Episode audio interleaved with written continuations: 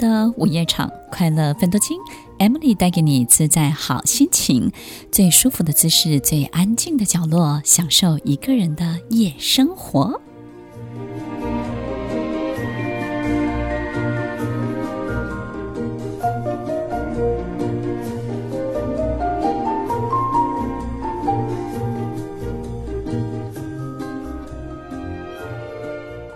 欢迎收听快乐分多金，我是 Emily，在每周六晚间八点到十点，与您在空中共度美好的时光。听众朋友有没有发现，在我们生活当中，我们经常过得还可以，然后也没有发生什么奇怪的事情，但是有一种人呢，他来到你身边，给了你一些暗示，就动摇了你的信念，让你开始怀疑你自己。你不知道自己到底怎么了，然后你好像感觉也遇到一些奇奇怪怪的困难，但是这种被暗示的过程其实是非常非常不快乐也不舒服的。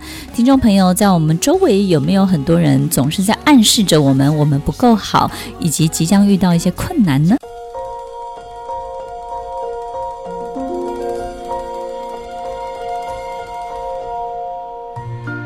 欢迎收听快乐奋斗金，我是 Emily，在每周六晚间八点到十点，与您在空中共度美好的时光。听众朋友，在我们身边得到这种暗示的几率其实是相当高的，因为有一种人呢、在我们接近所有事情的过程当中，我们可能会遇到一种习惯暗示我们的人，那暗示我们的。这种心灵呢，好像有一些脆弱的地方，暗示我们即将遇到一些困难。它暗示呢，他仿佛看见了你身上的什么阻碍，然后呢，他用了一个你无法抵抗的说法或者是暗示，让你没有办法，就是在这种预言的状况之下呢，就是好像可以保持这种健康开朗的心情。那这种预言到底是什么呢？我相信有些人呢，习惯给别人好的预言，这是很好的祝福，就是诶，你一定会成功的，然后你一定会慢慢的好起来的，然后一天会比一天更好的，其实这是非常好的预言。但是我们也经常收到一些不好的预言，对不对？动不动就到我们身边来告诉我们，诶，我看见你身上有某一种东西，诶，我觉得你接下来可能会遇到什么啊？你过去可能被一个什么东西给绑住了。我们也经常遇到有人这样去看见我们身上这些听众朋友，其实我们不管有没有看见啊，或者是我们有没有看见能力，其实呢，都要给别人好的祝福，因为一个人呢是会被增强信念的。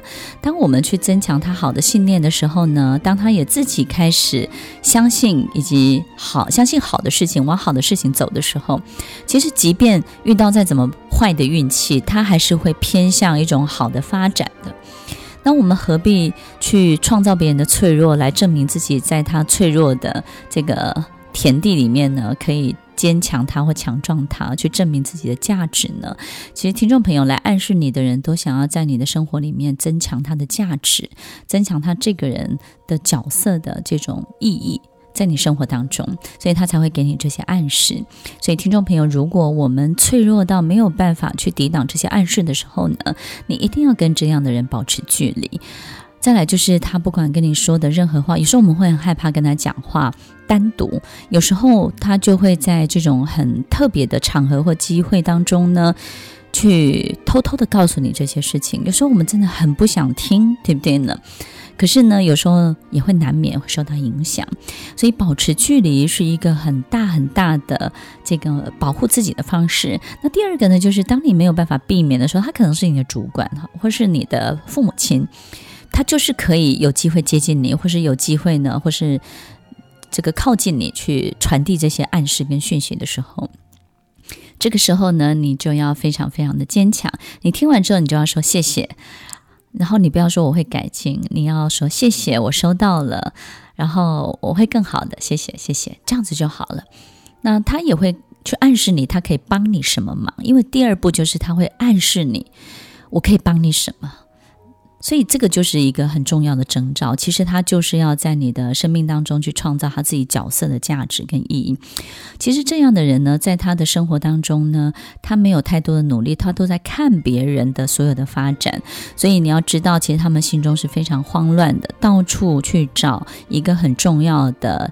呃田地，想要在那里可以播种，然后让自己可以在别人的生命当中去生根长芽，所以他会透过这种方式让你可以开放你的田地，然后让他可以。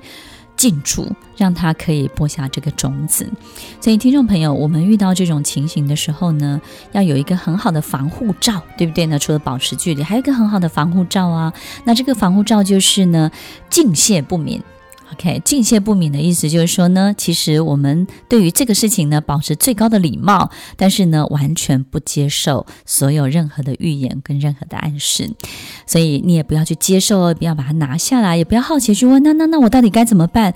哦，那最怕的就是什么呢？最怕是他给了你这些不好的暗示之后，接下来你就告诉他，那我要该如何预防？我该怎么做？我是不是做错了什么？哇，那接下来就是他发挥的地方了。一旦你这样，你就中计了。那么接下来就是他想要告诉你，他在你生命当中，他能够为你做到什么，以及你必须要多依赖他，以及他能够做到的事情是别人都做不到的。所以他不断不断的去强化他角色的重要性。那听众朋友，你要特别特别的小心。你也许会说，那他是来帮我的，那有什么不好吗？他帮你啊，其实是在一种削弱的过程当中，让你在脆弱的状态之下去帮助你，而不是帮助你强壮起来。所以，听众朋友要记得，你必须要在他面前维持一种脆弱的状态。他才会帮助你，所以一旦有一天你开始变得稍微强壮的时候，他就会开始有一种攻防，他开始会不让你强壮起来，他也不乐见你的成功，所有你的成功，所以你遇到好好的事情，他都不以为然，并且不断不断的批评。所以你要知道，在你面前，虽然他是来帮你的，可是他有一个很重要的前提，就是你必须要是脆弱的。当你长期维持在一种脆弱的状态，你当然可以长期得到他的协助跟帮忙，他也可以去驾驭你的人生，在你的生活当中去施展他的能力。可是，听众朋友，你要知道，我们这辈子在他面前就只有脆弱喽。那这个样子的你绝对不会是你自己喜欢的自己，对不对呢？所以虽然我们可以得到这样的人的帮助，但是呢，用这样的脆弱的自己去换取这样的帮助是非常非常不划算的，非常不值得的。所以听众朋友要记得哦，不要接受这样的暗示，除了保持距离之外，也要告诉自己敬谢不敏，不要去接受，保持最高的礼貌，保持最大的距离，让这样的人没有能力，也没有机会闯进你的生活当中。如果我们非常非常担心这种能量的小偷靠近我们，那能量的小偷他只会靠近有能量的人，所以听众朋友要记得哦，他不会特别找脆弱的人，他会找能量很强的人，然后把他变脆弱。所以呢，一旦你意气风发，一旦你表现很好，一旦你相当优秀的时候，他就会靠近你。他不会说你特别好，好在哪里？他会说：哦，我知道你最近会遇到一些事。哦，我知道你前阵子一。定遇到了什么样的状况？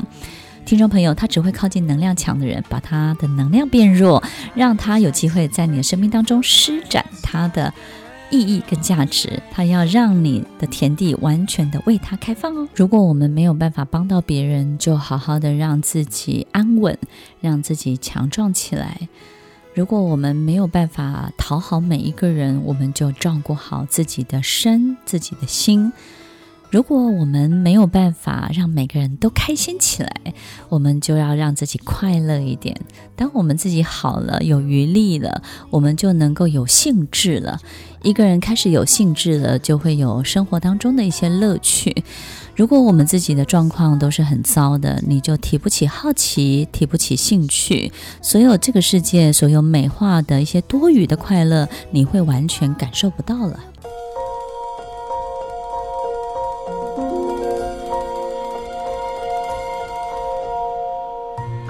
欢迎收听快乐分多金，我是 Emily，在每周六晚间八点到十点，与您在空中共度美好的时光。能量的小偷其实他们也不是坏人，但是呢，他们因为自己长不出能量，对不对呢？我们就想象一下，有一种星球来的人呢，他是没有办法自己产生能量的，所以呢，他必须要透过能量的转移这件事情呢，让自己开始变得有 energy。所以呢，他们怎么样透过能量的转移？这个转移这件事情到底是怎么做到的呢？我们有没有发现，能量的小偷在第一阶段的偷窃行为，就是透过削弱你。有时候他就是会对你所做的一切不以为然。然后呢，当他不断的让你变弱、削弱你的过程当中呢，它就让你的能量变不见了。本来有一个很高涨的这种对自己的自信，但是因为这种被削弱的过程呢，就慢慢开始怀疑自己，然后开始不信任自己，觉得自己的东西不对，开始动摇对自己本来的很多的想法。那大家有没有想过，就是？你的能量从这么强到这么弱，那这个强到弱中间消失的东西到哪里去了？当然就到他那边去了，对不对？这个能量的强到弱的这些中间的差距呢，这些能量就顺利的转移到他的身上了。怎么转移呢？他会透过削弱你的过程当中去强壮他自己。他在削弱你的时候，他就瞬间觉得很有自信。他在削弱你的每一个细节当中，他就觉得越来越有这种驾驭、支配欲、控制欲的快感，那这些东西呢，都会让他变成一个能量很强的人。所以物质不灭，也就是我们把这些很好的能量呢、自信呢，转移转嫁到他身上了。所以能量的小偷在第一个部分呢，他会透过削弱你的方式；第二个呢，他会开始同情你。就是我们会希望这这个人呢，就是被同情，或是同情我们，这个都是一个能量的转移。当我们开始希望别人同情我们的时候，就是希望别人多给我们很多的关注、关心，对不对？当一个受害者，我们事实上是可以得到很多东西的。受害者只要不断的强化加害者有多可恶，以及受害者有多可怜的时候，我们只要在这个过程当中去强化这个东西，我们就可以得到很多额外的关注、额外的同情。那顺利的，我们就会把很多我们得不到的这种能量呢，从别人身上转嫁过来的。所以，当别人开始关心我们、开始照顾我们的时候，我们也会觉得自己变得温暖起来了，对不对？虽然这些温暖、这些能量不是你自己长出来，是透过别人身上的，所以我们也会乐此不疲去偷别人的这些能量，透过怎么样让别人来同情我们，透过去去当一个受害者，当一个受害者这件事情可以顺利的把别人的身上的能量给转移过来，让我们自己好像从受害者本身呢又开始变得哎开始好起来，然后并不是会。觉得自己变变得快乐或开心哦，而是受害者会觉得自己得到弥补，这种弥补跟补足的这种感觉呢，就会很好，对不对呢？诶，你好像因为对我很 guilty，很很愧疚，所以你弥补我。那另外一个呢，就是呃，很多人会在我们身边透过示弱，对不对？其实示弱也不见得是坏事，偶尔的示弱，其实我们的确会得到一些帮助的。可是，在我们身边，很多人也会透过长期的示弱，告诉你。其实他明明会的，他只要背了就会，但是他不背，对不对？然后他只要备课，他就可以很好，可是他不备课。他其实只要勤奋，他就可以 ready 得很好，可是他不愿意勤奋。他告诉你，我不会，我学不来，我就是不懂，我怎么样都跟不上。OK，他透过这种示弱的方式，长期的在你身边，让你觉得你必须带着他，让你养成一个习惯。永远就是要帮助他，永远就是要给他最少的工作量，永远就是要担心他的负荷会不会过度，永远担心他的心理负担，永远担心他的压力，永远担心他能不能够去抗压，能不能够去面对这些所有复杂的一切。所以你会给他最简单的这些东西，在我们的职场。在我们带领的员工当中，有很多人习惯去去当一个弱者，示弱。他们会觉得当弱者比较简单，别人也不会给你太多东西，而你也不用承担太多太多的责任跟义务。但是这个都是能量的小偷。所以听众朋友，在我们今天节目当中，我们分享第一个能量小偷，第一个偷窃的方式就是透过削弱你，瞬间他强壮起来，把你的自信呢转移到他个人驾驭跟支配欲的这个事情上面，然后充满了对于你的控制的这种快感，于是呢，他就会掌握度就会变得更高一点。然后第二个呢，就是想办法要博取别人的同情，或者是呢示弱，那这个东西都会很顺利的把别人身上非常好的能量、非常好的关注呢转嫁到我们自己的身上来。那么除了偷窃之外呢，还有第二个部分就是，如果他偷不到，也就是说呢，你自己你你不是一个同情别人的人，对不对哈？然后你也不是那么容易去。同理心，然后你也不是那么容易感觉到愧疚的时候呢，他们就会透过直接掠夺的方式。那这种直接掠夺的方式呢，第一个部分就是他会直接勒索你。这个勒索呢，就是直接跟你要，或者是呢告诉你你没有给我这个东西，你对不起我，然后你不公平，指控你、指责你、控诉你。这个就是一个很大的勒索。那我们的家人，或是我们身边很亲亲密的人，也会对我们进行这种情感能量上的勒索，也是会的。你不对，你对不起我，你怎么样？OK，这种控诉、这种勒索的方式呢，是直接的掠夺，也就是他明确的告诉你，你必须给我。所以他事实上是把手伸出来，手掌心往上，他直接跟你要这个东西。要掌声，要光环，要肯定，要你 pay back，要你付出代价，要你弥补他，要你怎么样？这个直接要的这个动作是掠夺的第一个步骤。当他要要不到的时候呢，他也会很攻击，他会告诉你，你这个人，你必须要给我这个东西。那这个攻击本身呢，会有一种逼迫的行为，他会逼你必须要给他。所以，听众朋友，其实，在被逼的过程当中呢，我们会觉得说，这个人是不是？有状况，他是不是疯了？他为什么要这样？但是听众朋友，大部分人都还是会给的。大家知道为什么吗？因为其实很多人都会不希望，也不喜欢冲突。但是这样的勒索本身就是一个冲突的前兆。在这个冲突的前兆出现的时候，很多人都会非常的害怕。那也因为必须要化解这个冲突，所以就会尽快的去给。这这些东西，但是他不会长期跟一个人勒索，他其实有很多的来源，所以他周围的人，他动不动就是跟这个人要一下，那个人要一下，所以在我们的生活圈当中，他也是一个习惯要的人。那他要呢，不会只有情感能量上的勒索，还有很多他想要的东西，他会直接开口，所以我们会发现，哇，这个人好像不太客气，也好像也不太重视什么礼貌，他竟然可以直接要这些东西，然后呢，也不会觉得丢脸，也不会有面。子上的这些问题，所以我们有时候也可以解释成他心直口快，但是其实不是的，他就是直接跟你要。这些东西非常非常明白的告诉你，你必须要付出你的代价。所以，听众朋友，在我们生活当中有没有这种能量的小偷？他在削弱同情、示弱跟掠夺的这种勒索的过程当中，让我们的能量自然而然的就到了他的身上，而他不费吹灰之力，他得到了他所有想要得到的一切呢？面对这些勒索，到底要给还是不给呢？听众朋友，有时候我会。我会大方的给，但是我觉得，嗯，当你给不起的时候，你可以选择不给。我觉得中间有一个差别，就是不管你要不要给，你只要有自觉，他是在跟你要，你不要在一种你无法理解的状况之下莫名其妙给出去了。就是你很清楚他在跟你要，那你能给你就尽量的给。听众朋友，为什么呢？我觉得人在这种能量的缺乏的状况之下，其实是很折磨人的。当我们有多余的能量，多余的关注可以给别人的时候，当你觉得这是举手之劳，何乐而不为的时候，我觉得这是一个非常慷慨的行为。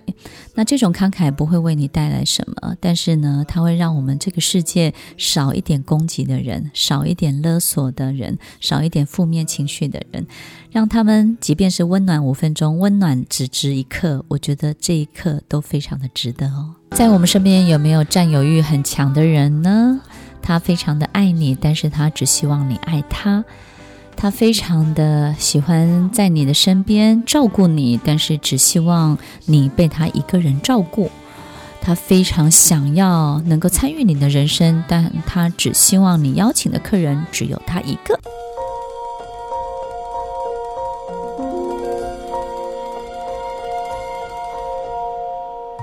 欢迎收听《快乐奋斗金》，我是 Emily，在每周六晚间八点到十点，与您在空中共度美好的时光。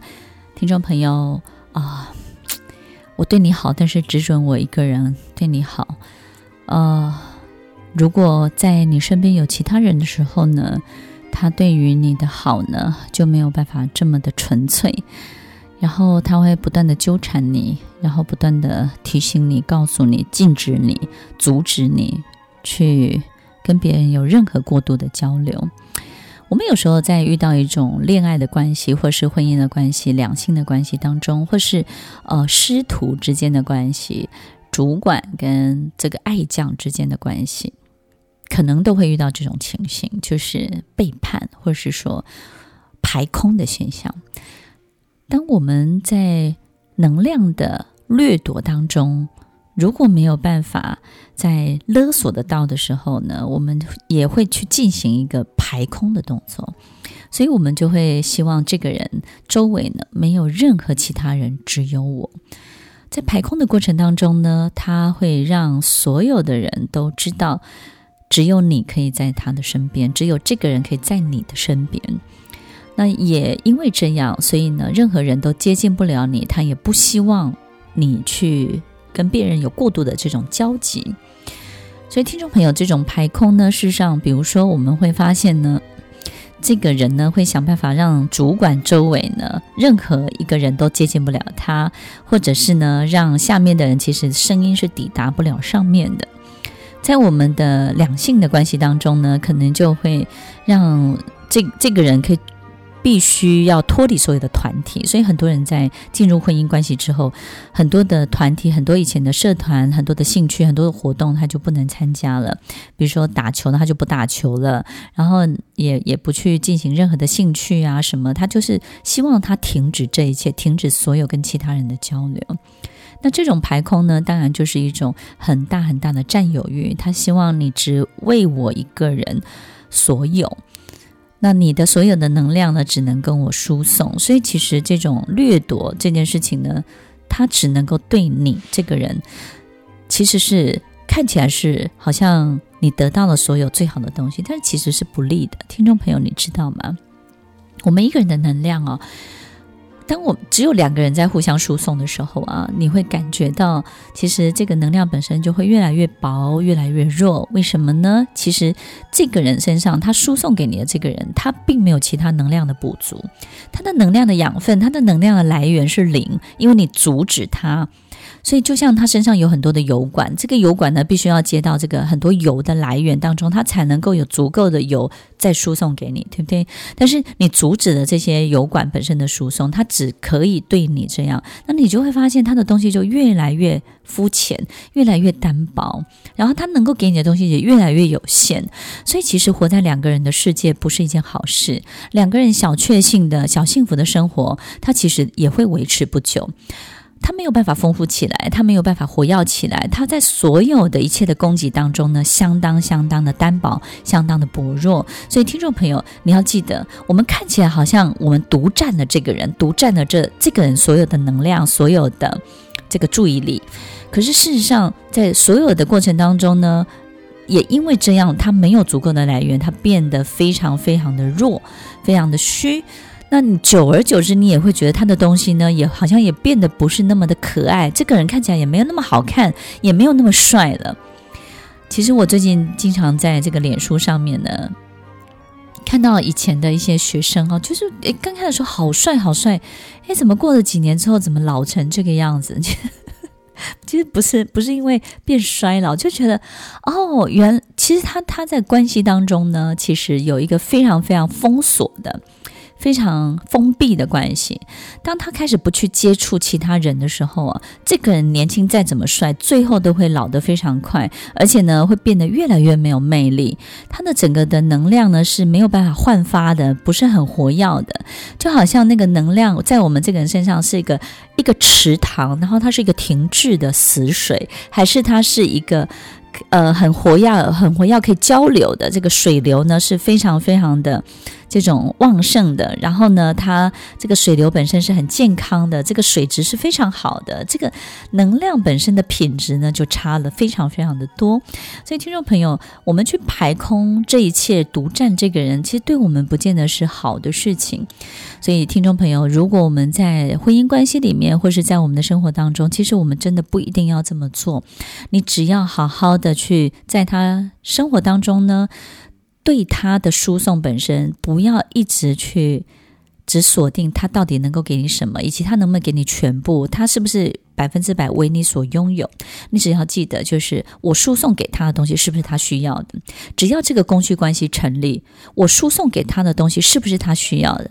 这个供需关系只要一旦成立，其实你们之间的互相输送就绝对没有问题。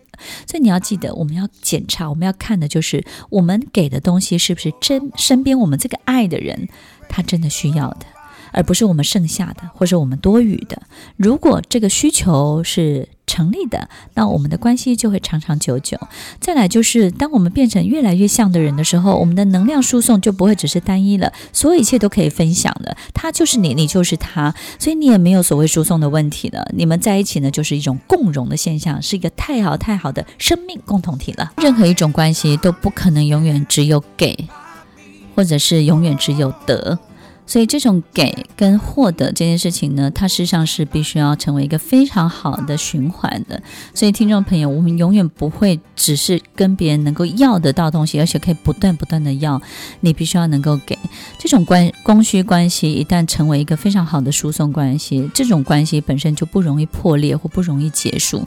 当然，最好的现象就是什么呢？生命共同体，他成长，你也成长，你们不见得要一模一样，但是当你圆满，他也圆满；当你一百分，他也一百分的时候，就是白雪公主遇到什么白马王子，一切都是那么的美好，从此就会过着幸福快乐的日子喽。听一首好听的歌，吃一顿好吃的饭菜。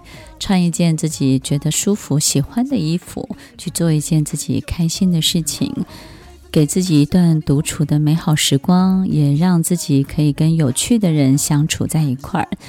当你带上一个美好的滤镜，往美好的世界生活着，我们就不会去抓取任何负面的念头、任何黑暗的想法。我们不用杜绝生活当中的困难，或是生活当中遇到的考验。我们只要持续这种美好的感觉、美好的感受，你的人生就会一路顺畅喽。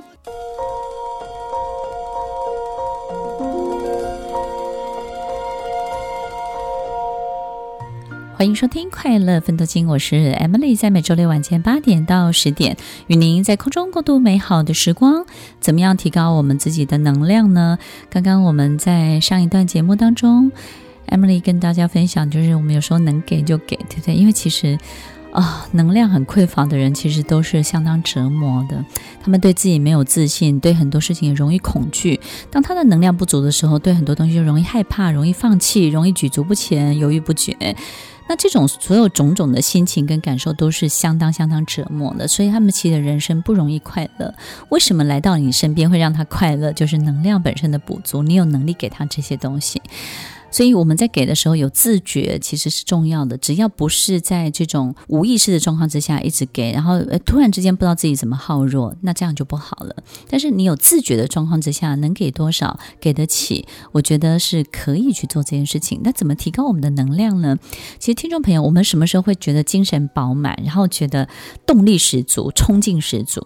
这个是能量很饱满。第一个，你的睡眠一定要好，对不对？然后呢，你要让自己的身体要充满。营养就像你的身体要非常非常的营养，这件事情是好重要的。以前我自己在授课的时候，经常也会沙哑呀，或者说呃这个声音本身呢可能就有一些问题。那我记得有一个老师他就告诉我，他说：“Emily，你要喝水。”我说：“有啊，我都要喝水。”他说：“不行不行，你如果晚上要上课，你得早上就要喝饱水，让你的身体要充满水分。”所以你要很早很早就去做这件事情，让你的身体呢非常的饱满，那水分是很饱满的。那这个时候你的口水多了，你的状况好了，那个那个东西就好像我们身体的营养够了。那我们当然对很多事情的想法，我们这个人睡饱了、穿暖了，然后营养充足的时候，我们的想法当然就会很正面呐，就会很开心啊。所以听众朋友，这是最基本的，让自己在喜欢的食物。然后营养充足的食物喂养我们自己这个身体本身，把它喂养得非常非常的好。这个动作其实是一个很重要的一个过程，让我们的能量饱足起来，对不对？那个就好像那个什么轮胎啊，或者是气球啊，充饱气一样，这个很重要。当然，也有人很多这种气本身呢，氧气这件事情呢，其实有很多人有不同的方法，但我觉得最好氧气方法就是睡觉。睡觉其实真的可以让你整个人呢，就是古宝气，非常非常的强壮。我觉得那个整体的状况、细胞啊、身体的皮肤都会非常好的。但是除此之外呢，就是我们在穿，在跟人的相处当中呢，要穿呢穿穿自己舒服的，然后让自己开心的，而不是去讨好别人的所有的穿着。如果今天有一双鞋子真的让你觉得非常的别扭，你就别穿它了吧。但是如果一个鞋子你穿起来很痛很痛，但是带给你好心情，我觉得可以穿哦，是可以穿的。但但你觉得很棒啊，对不对？就说好痛好痛。我看到好多人穿鞋子呢，都很不舒服，可是他的他特别的有自信。我觉得诶，这个东西呢，如果你可以忍受，那当然是最好，feel good，对不对？当我们一个人感受良好的时候。这个天空当中，本来我们的大脑里面，我们的心海里面就悬浮着好多千百万种好的、不好的念头。当我们状况好的时候，我们就。专门会抓取那些好的念头下来，落地成为真正的事实，好的事情就会发生。当时我们状况不好，能量很糟糕的时候，我们就会抓取那些千百万个念头当中特别不好的念头，特别容易让你害怕的，特别容易让你看到黑洞的这些念头呢，你也会抓下来落地，让它成真，于是坏事就发生。所以，听众朋友，好事也会发生，坏事也会发生。好事是真的，坏事也是真的。你去问任何命理师，有些命理师专门预言好事情，他也是真的很准；有些命理师专门预言坏事情，他也很准。但是你要找哪一种呢？我宁可找什么？预言好的命理师，对不对？我们为什么要去找那种专门预言糟糕的命理师？但但是他预言也很准啊！你不能因为说准，你就一直去找他给他钱。你要预言什么很准，但是又什么预言好事情的，对不对呢？所以千百万种思想。每一天，所有的人事物发生的所有一切事情，这种挤压跟堆积的这个这个，大家知道，真实的世界就像一个垃圾堆一样，每天都在生事，每天都有不断的很多的话语，各种不断的好的不好的所有的思想，全部都挤压在一起，它就像真实的世界，就像一个大垃圾场。在这个垃圾场当中呢，我们怎么样去截取真的我们需要的东西？当你能量好了，你就会截取正确的你需要的一切。所以呢，你要懂得去选取你身边的人，去盘点你身边的人。我们在前几节节目当中也提到，你如何去盘点你身边对的人。再来，你要把自己带到一个好的空间里去。我觉得很多人喜欢爬山，我觉得他们是一个太棒太棒的事情了。这种事情就是你可以。靠你自己把自己带到一个非常好的空间去获取更大的好的这个空间的能量，所以谁可以把你带到这种大自然的环境去看到日出，去看到宫顶的这种非常好的空气，非常好的视野，这种太棒的大自然的空间的这些环境，给予你在你的小房间里面没有办法给予你的能量，但是也把它带去的？你自己把它带去的，只有你自己可以把自己带到。你需要的地方去得到这些很好很好的空间的能量。